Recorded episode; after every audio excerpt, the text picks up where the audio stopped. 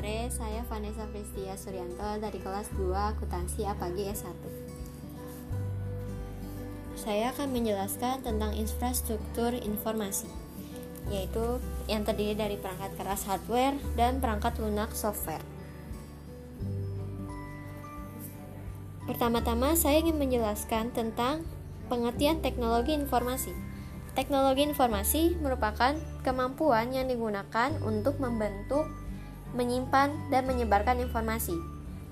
Untuk melakukan hal fungsinya ini, teknologi informasi menggunakan sistem informasi, yaitu suatu sistem yang menggunakan teknologi komputer untuk mengumpulkan, mengolah, memproses, menyimpan, dan menyebarkan informasi. Yang termasuk sistem informasi ini adalah infrastruktur informasi yang terdiri dari perangkat keras hardware. Perangkat keras adalah bagian fisik komputer yang dapat dilihat oleh mata dan dapat disentuh oleh tangan. Perangkat keras ini berguna untuk melakukan aktivitas memasukkan, mengolah, ataupun menyimpan data. Yang termasuk perangkat keras atau hardware di antaranya yang pertama ada Central Processing Unit atau CPU.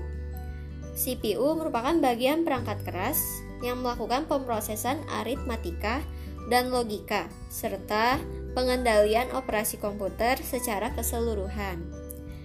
Dan yang kedua ada perangkat masukan. Input device.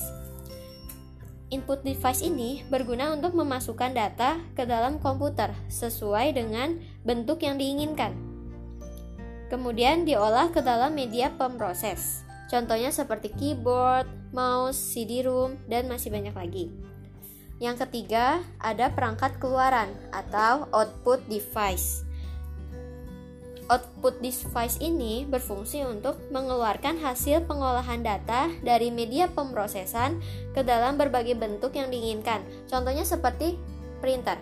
Printer ini akan mengubah data yang ada di dalam komputer kita ke dalam bentuk e, kertas ataupun bentuk lainnya. Dan ada juga seperti speaker serta proyektor LCD. Lalu yang keempat ada media penyimpanan atau storage device. Storage device dibagi menjadi tiga. Ya, yang pertama ada cache memory. Cache memory ini dibagi lagi menjadi dua. Contoh yang pertama yaitu cache memory di dalam prosesor dan cache memory di luar prosesor. Cache memory di dalam prosesor memiliki kecepatan akses yang sangat tinggi dan harganya pun sangat mahal. Contohnya seperti P4, P3, dan AMD Athlon. Sedangkan cache memory di luar prosesor merupakan memori yang berada di papan utama atau motherboard di mana kecepatan aksesnya sangat tinggi, tapi tidak secepat cache memory di dalam prosesor. Lalu yang kedua ada primary storage atau memori primer. Primary storage ini dibedakan menjadi dua jenis, yaitu yang pertama adalah RAM, Random Access Memory. RAM pertama kali ditemukan oleh Robert Dennard RAM merupakan memori yang memiliki kemampuan untuk mengubah data atau program yang tersimpan di dalamnya.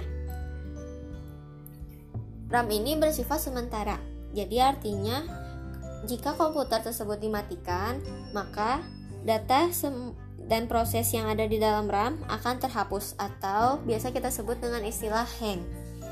Contoh RAM adalah seperti SRAM atau static RAM, DRAM atau Dynamic RAM, EDORAM atau Extended Data Out RAM, SDRAM, dan VGRAM. Lalu yang kedua adalah ROM, Read Only Memory. Read Only Memory merupakan memori yang hanya bisa dibaca saja data tersebut. Read Only Memory terdapat pada BIOS yang terdapat pada motherboard. Contoh read-only memory atau ROM adalah AMI BIOS, Award BIOS, dan PROM. Lalu yang ketiga ada secondary storage. Secondary storage adalah memori tambahan untuk menyimpan data atau program.